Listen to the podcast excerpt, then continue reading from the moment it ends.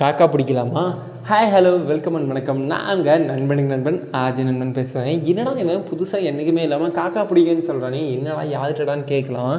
நாம் ஒரு கம்பெனிலேயோ ஏதோ இடத்துல ஒர்க் பண்ணிகிட்டு இருக்கோம்னு வைங்களேன். ஒர்க் பண்ணிகிட்டு போது காக்கா பிடிக்கலாம் பார்த்தேன் அவன் பாதேன் ஜாலராக தட்டிட்டு நல்லா காக்கா பிடிச்சிட்டுருக்கான் அவனுக்கு ப்ரொமோஷன் கிடைச்சோ இவன் பாதேன் அவன் அப்படி வந்து அது அடுத்த ஏய் இவன் பாதேன் இவனுக்கு இன்க்ரிமெண்ட் கிடைக்குது சில பேர் சில விஷயங்கள் பேசியிருப்போம். நாமளே கூட பேசியிருப்போம். என்னடா அவன் ஜாலராக தட்டிகிட்டே இருக்கான்? அவன் எது சொன்னாலும் இவன் ஆமா சாமி போடுறான். அதுதான் ஜாலரா அப்படின்னு நம்ம நிறைய விஷயங்கள்லாம் பேசியிருப்போம். பட் எக்ஸாக்டாக காக்கா பிடிக்கிறனா என்னன்னு உங்களுக்கு தெரியுமா?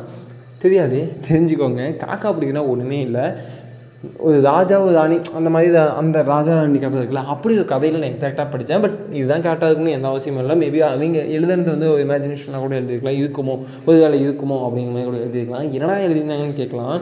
காக்கா பிடிக்கிறது அப்படின்னா நான் அந்த காலத்தில் வந்து போது நிறையா நடந்துகிட்ருக்கோம் எப்போ யாரு எந்த ராஜாவுக்கு விஷம் வைப்பாங்கன்னு யாருக்குமே தெரியாது. ராஜான்னு இல்லை ஜென்ரலாகவே யாருக்கு எப்போ நடக்கும்னு தெரியாது. அதனால தான் வந்து ஃபஸ்ட்டு ஒரு காக்காக்கோ அல்லது ஏதோ உயிரினத்துக்கு வச்சுட்டு ம- நம்ம கூட இருக்க உயிரினங்களுக்கு வைக்க முடியாது. நம்ம வளர்த்திட்டு இருக்க நாய்க்கோ பூனைக்கோ அதுங்களுக்கெல்லாம் அழிக்க முடியாது. ஏன்னா இன்கேஸ் அதில் விஷம் இருந்துச்சுன்னா நம்ம அந்த உயிரினத்தை இழக்க வேண்டியிருக்கும். அதனால என்ன பண்ணுவாங்க?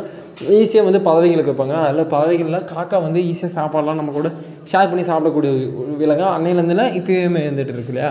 அதனால் ஃபஸ்ட்டு வந்து காக்காவை கூப்பிட்டு அதை வைப்பாங்க அது வந்து காக்காவும் சாப்பிட்டு போகல. அப்படி எனக்குன்னு ஒரு காக்கா பிடிச்சி அந்த காக்கா ரெகுலராக வந்து சாப்பிட்டுட்டு இருந்துச்சுன்னு வைங்களேன் அதுதான் காக்கா பிடிக்குது புரியலையே அப்படின்னா இப்போ நான் கரெக்டாக டெய்லி காலையில் ஏழு மணிக்கு வந்து சாப்பிட போகிறேன் அப்படின்னா டெய்லி கா ஏழு மணிக்கு நான் ஃபுட்டு வச்சு பழகிட்டேன்னு வைங்களேன் அந்த டைமுக்கு சாப்பிட்டு பழகிற காக்கா டெய்லி வந்துகிட்டே இருக்கும்.